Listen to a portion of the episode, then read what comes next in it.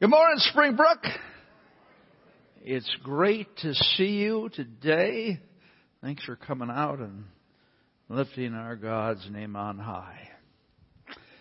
I have a PG 13 message today. Just want to make all, all parents know that. Um, and it's really not that bad. But, but this is a, a, a delicate subject, talking about sexual relationship in marriage. And there's a lot of pain around this topic in terms of your past experiences or what you might be experiencing now. Maybe uh, your husband or wife isn't working on the marriage anymore. And so you get frustrated as you listen uh, to something like this. So I just want to pray for you. Dear Lord, I pray you be with people, uh, single people, uh, what are people? Uh, people who are in tough situations or have had tough, uh, tough seasons in their life that really impacts uh, their sexual lives. I just pray that you would guide them as we go throughout this message and that they would learn about what a healthy relationship looks with and looks like. In Christ's name, amen. Now, this is really surprising. But the amount of times couples have sex in a year has dropped. Back in 1990, it was 65 times a year. In 2014, it was 56 times a year. Radical change. And you have the 20 somethings they're having less sex than anyone. Now the seniors are, are pulling us all up because they went from, uh, let's see, 9.6 to 11 times. So lead the way. Lead the way. Why is that? Now some people maybe well, it's porn or something of that nature, but you know, they got all the information from these people and the people who are engaged in porn. Uh, so we're sexually. Uh, of course, um, porn is never a good thing. We'll talk about that later. And, but you know what I think it is?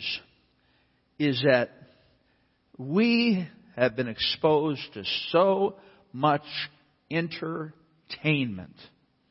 Right? I mean, you got your smartphone you could sit there for hours just watching Facebook or reading a book or whatever, right?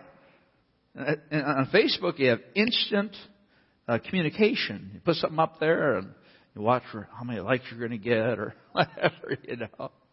Uh, that that's interesting as well, and Twitter and Snapchat and all these different things. Uh, just basically have to have some type of computer and we can pretty much do anything. Uh, watch any movies that we want. And I really think that some people have fallen into the trap that sex is too much work. That it's not worth it. For some reason, they got off track in terms of what a healthy sex life is. And yeah, a lot of older people don't have sex. I mean, that part of their marriage is gone. Most likely because they didn't understand sex when they got married. What happens is uh, sexual uh, energy, whatever, uh, sexual relationships peak at about one year. And then they start to go down slightly, and you can understand why when you have kids, right? kids take so much energy and so much time, usually those discretionary things like sex kind of fall to the background. And that, that's just life. But friends, we need to realize that sex is this tremendous gift that we've been given by God. And we need to celebrate it and learn how to love our spouse. Well, God created sex. We all need to remember that. we look at our sex-saturated society, uh, of course, people have uh, misused sex in so many different ways. What are the purposes of sex? Well, the first is unity. Talk about the one flesh. That's a spiritual, or excuse me, a physical uh, touch. Uh, you also have a, a emotional connection and a physical connection and a spiritual connection. So it speaks of the unity in marriage and pleasure. Yeah, I mean, God, He just didn't give us sex for procreation. he gave it as a way that we can enjoy the unique relationship that a married couple has. Let's read from Song of Solomon. This is one of my favorite books back in junior high. That's in the Bible? Holy cow. How beautiful are your feet in sandals, O noble daughter. Your rounded thighs are like jewels, the work of a master hand. Your navel is a rounded bowl that never lacks mixed wine. Your belly is a heap of wheat encircled with lilies. Your two breasts are like two fawns, twins of a gazelle. All right. yeah, I mean, you've got to read the Song of Solomon if you haven't read it. It's just a beautiful celebration of Solomon, King Solomon, and his lover, and uh, it just is very encouraging. And really gives you the impression, a lot of people think that God hates sex and those type of things. No, no. He created it. And as long as we keep it in the fireplace, it's great. But once you take it out of the fireplace, the fire, you're going to get burned when you use uh, sexual relationship outside of marriage. 1 Corinthians 7, 3 through 4 this, 4, this is what Paul writes. The husband should give to his wife her conjugal rights and likewise the wife to her husband. Sounds like prison. And I, hey, marriage is not a prison. I didn't say that. Okay? Alright. For the wife does not have authority over her own body, but the husband does. Likewise, the husband does not have authority over his own body, but the wife does. Now, what this is telling us is that if you marry someone, uh, you are going to meet their needs. And that means their sexual needs as well, because again, they've chosen you and not other people. And so, prayerfully, you're the only person they're going to have sex with. But it's just interesting how it's put. I don't have authority over my body, uh, but the wife does. And the husband doesn't have authority over his body because the wife does. And uh, it's a command. Basically, it's saying you need to meet the needs of your spouse sexually. That's your responsibility in marriage. That's why God put it together in this way. In 1 Corinthians 7 5, do not deprive one another except perhaps by agreement for a limited time, that you may devote yourselves to prayer. But then come together again so that Satan may not tempt you because your lack of self control. So, you ladies might go home today and say, I'm starting a six month prayer. Intentional. six months of prayer. So, you know, it's in the Bible. well, of course, that's not the idea. But then come together again so that Satan may not tempt you because of your lack of self control. Well, they speak about sex in the Bible. It's a very powerful controller. There's great motivation for it, as we see. And we've always got to be careful. So that's why it's so important that a couple have a healthy sex life. Because if they don't have a healthy sex life, maybe other parts of their marriage aren't working, there's more of a tendency to look at other places for their needs to be met. Now, that's not a rationale for sin, but there are studies that if you're really meeting the needs of your spouse, uh, they will stay faithful to you. Uh, not a sure thing, but uh, certainly if your needs are being met, there's no reason to look anyplace else. Back in junior high, uh, this isn't the church library, not this version, it's a much older version.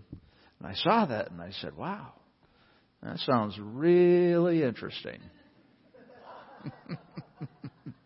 Can't believe it's in the church library.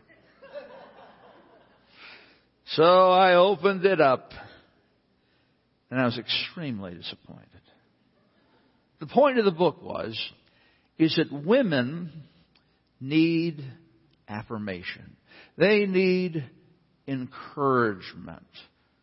They need you to love them.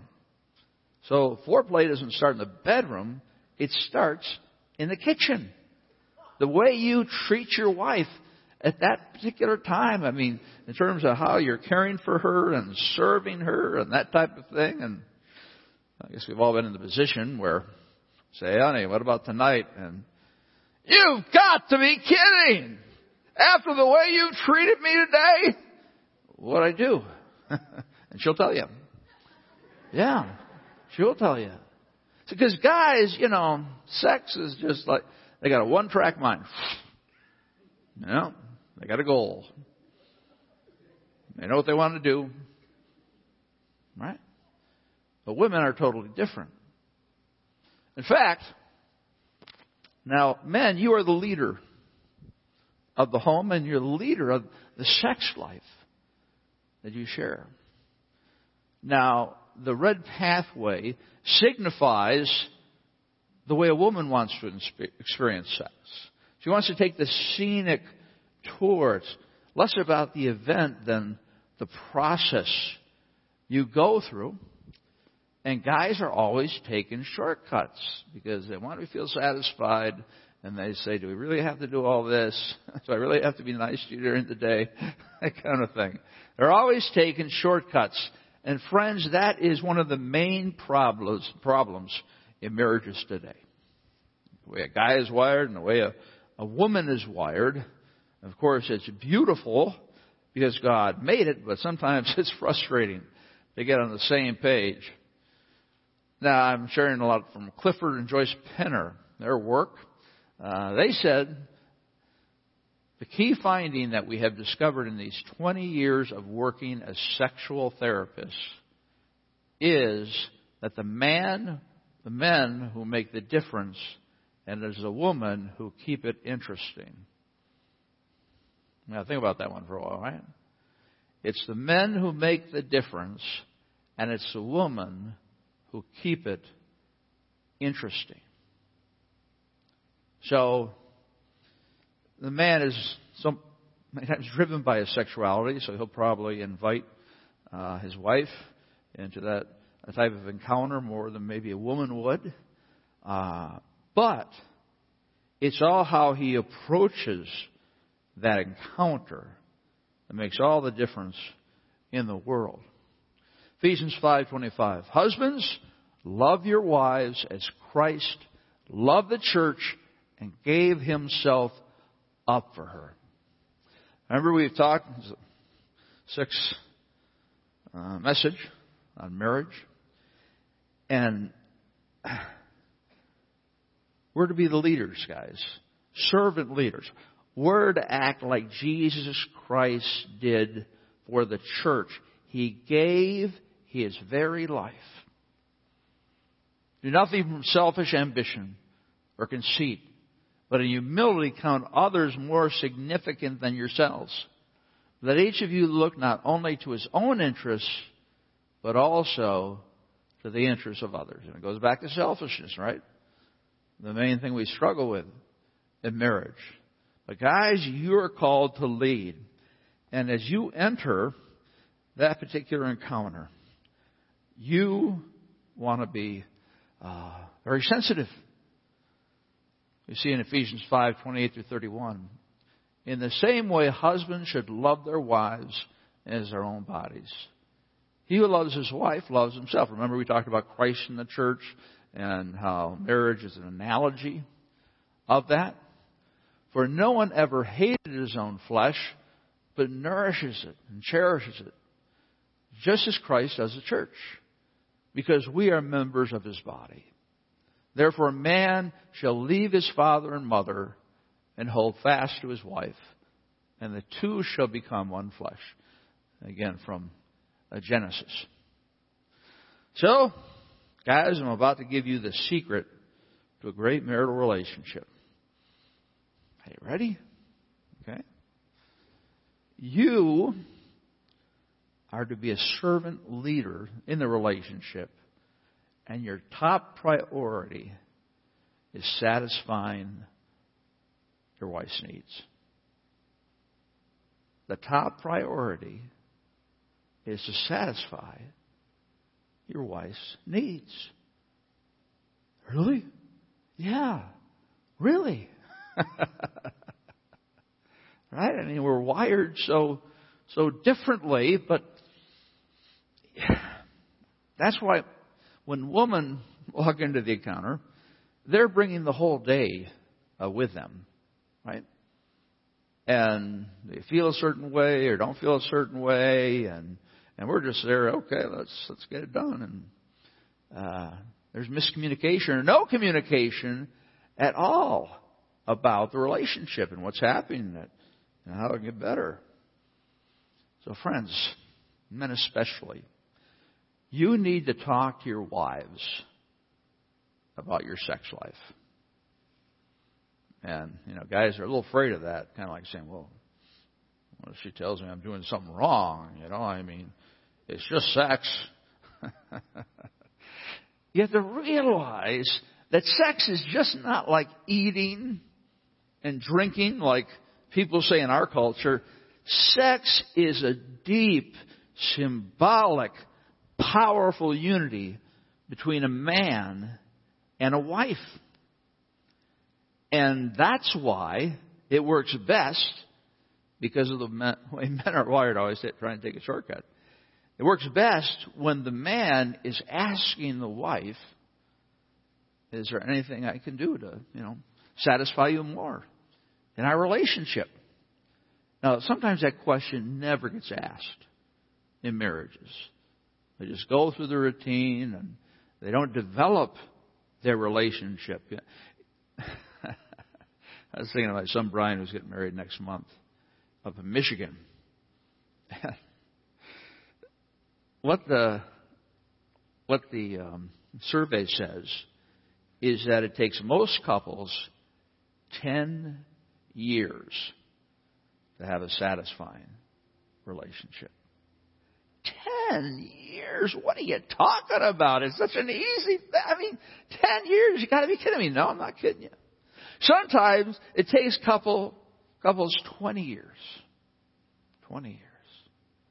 Because you see, sexuality is complicated.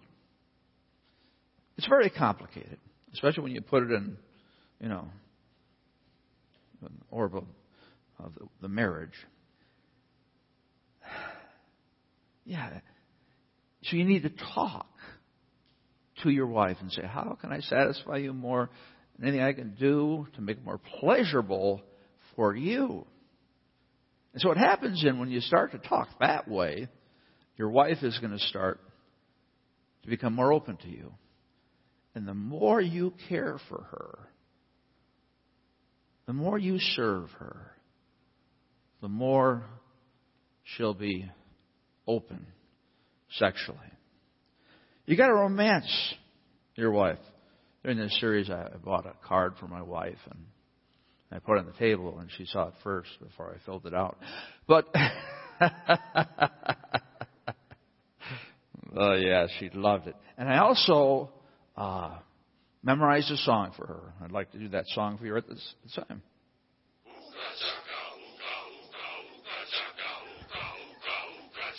Ready?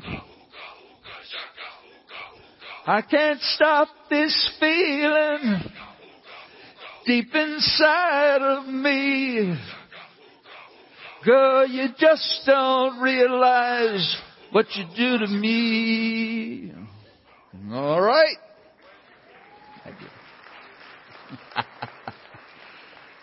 And this whole marriage series, you know, I used to sing. okay. You gotta stop the feeling, man. But again, I used to sing to her a lot, and I just got out of the habit, and so I said, I'm going to sing, I'm going to keep memorizing songs to sing to her because that means so much to her.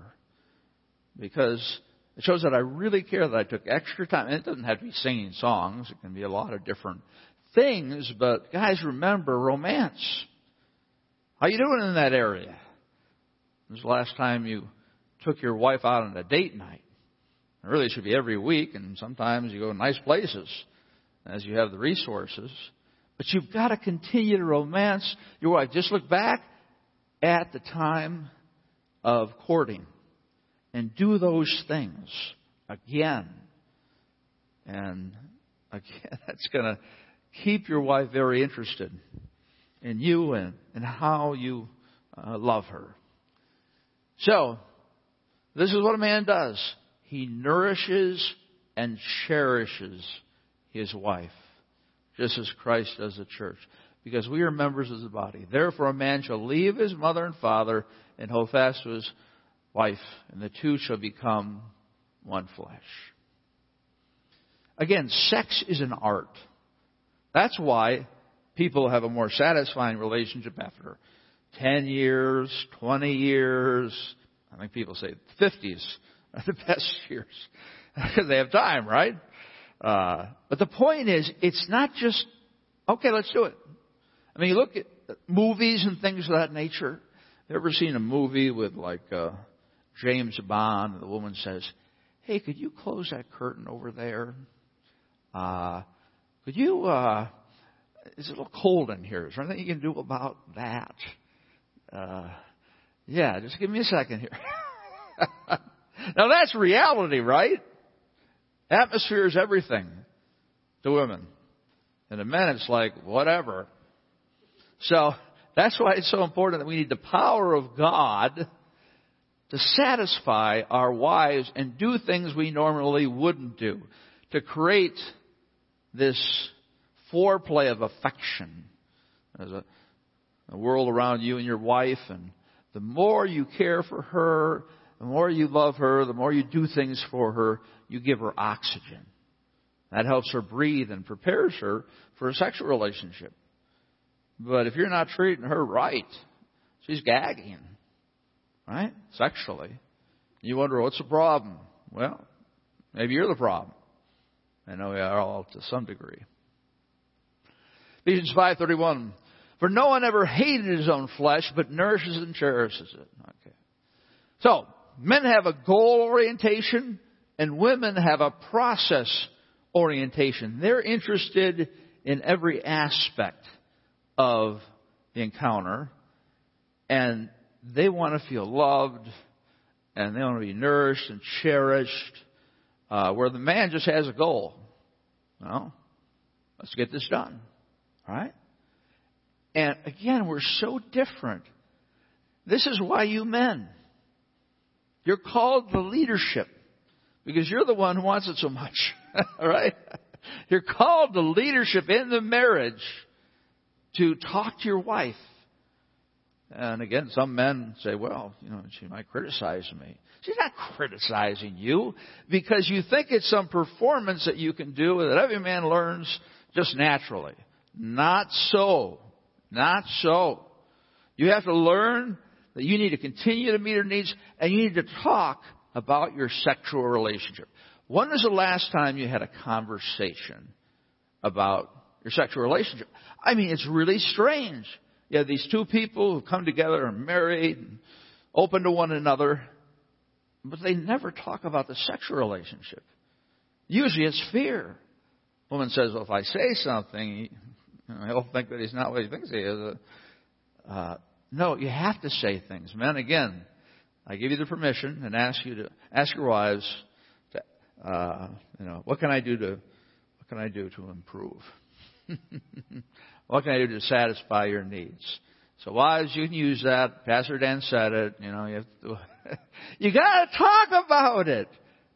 Really. And you know, the more you talk about it, the more you refine it. Like uh, a, a well-made wine over years. It, it, it just matures slowly and there's different times in it. So again, then we know that women are complex. And sometimes we just opt out of those activities that frustrate her. Sometimes the woman just gives up and she does it, but she's not getting any type of satisfaction out of it.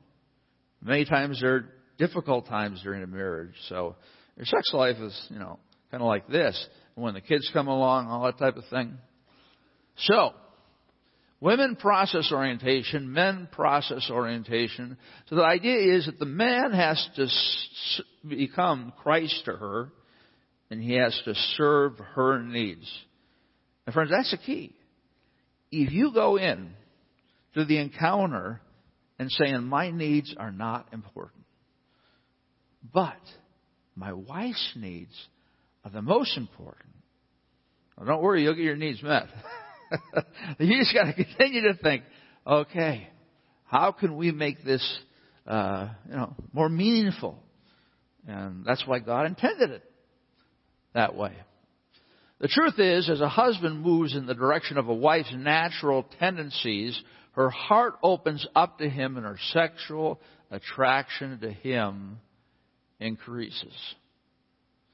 So guys, if you want to turn on your wife, what you do is you follow her lead. And you learn about her by asking questions. And did you like this or like that? I mean, you're in a marriage. And if you think it's a sexual relationship, and that's just foolish not to talk about, right? It's like, like talking about finances. It's a critical thing. And I would really challenge you to start that particular conversation. The role of a woman, and this may sound fair, for sure, is to take. So men make the difference and women keep, women keep it interesting. They keep it interesting by learning to take sexually. When we, bought, when we talk about when we talk about taking, we're talking about taking in. What are we taking in? Well, a woman needs to learn how to enjoy your touch. Yeah. You see, women are so complex. I mean, their sexual desires are very, very sophisticated uh, part of the brain. And our sex drive, you know, is way back here. right? And so, men, you need to slow it down. And you need to talk about it and you just need to say, hey, we can do better at this. Maybe you're at a point in your marriage where it's just really difficult. Well, you can wait to talk about it, maybe. I don't know. Whatever your best judgment is. Some of you need to see a counselor. Yeah, no doubt. They can be of help to you. Uh, to enjoy pleasure, to allow arousal as that pleasure is experienced, because the natural outcome of pleasure is arousal. To be able to pursue passion together in such a way that ultimate connection is made between the two of you. You know what really gets men excited? When they satisfy their wife. Ladies, you might not think that, but it's really true. The more engaged you are, the more meaningful and fun it is for us. Because that's really a turn on seeing if you're satisfying your wife. And uh, this is so important. It's so sad in the world that people don't understand these things because it's critical for the marital relationship. Song of Solomon 7, 1 through 2. How beautiful are your feet in sandals, O noble daughter. Your rounded thighs are like jewels, the work of a master hand. Your navel is a rounded bowl that never lacks mixed wine. Your belly is a heap of wheat encircled with lilies. Your two breasts are like two fawns, twins of a gazelle. Your neck is like an ivory tower. Your eyes, are pools in Heshbon by the gate of Beth Rivavim. Your nose is like a tower of Lebanon. I don't know about that. Maybe they like big noses back then. I am not sure. Your nose is like a tower of Lebanon which looks toward Damascus. Your head crowns you like Carmel, and your flowing locks are like purple. A king is held captive in the tresses. How beautiful and pleasant you are, O loved one, with all your delights. Your stature is like a palm tree, and your breasts are like its clusters. I say, I will climb the palm tree and lay hold of its fruit. Oh, may your breasts be like clusters on the vine, and the scent of your breath like apples, and your mouth like the best wine. It goes down smoothly for my beloved, gliding over lips and teeth. I am my beloved's, and his desire is for me. What a beautiful, beautiful poetry. And you got to read the Song of Solomon if you haven't, especially you guys, because that is Solomon's desire, is to meet the needs of his lover. Yeah. I'll pray for you guys. Pray for myself. It's complicated, but it's going to stay complicated until you open up about it. And men, your first your first duty is is to serve, to love your wife, to take care of all her needs. And that's one way you unopen the lock. well, let's pray. Dearly Father, thank you for our sexuality. Of course, Lord, in this world we see it being misused in so many ways, but it's so painful that many, most marriages, I think, struggle in this area. And that's why it takes 10 or 20 years uh, to get it down. So, Lord, I pray you be with all of us as we seek to create more intimacy in our marriage, and we love you so much. In Christ's name, amen.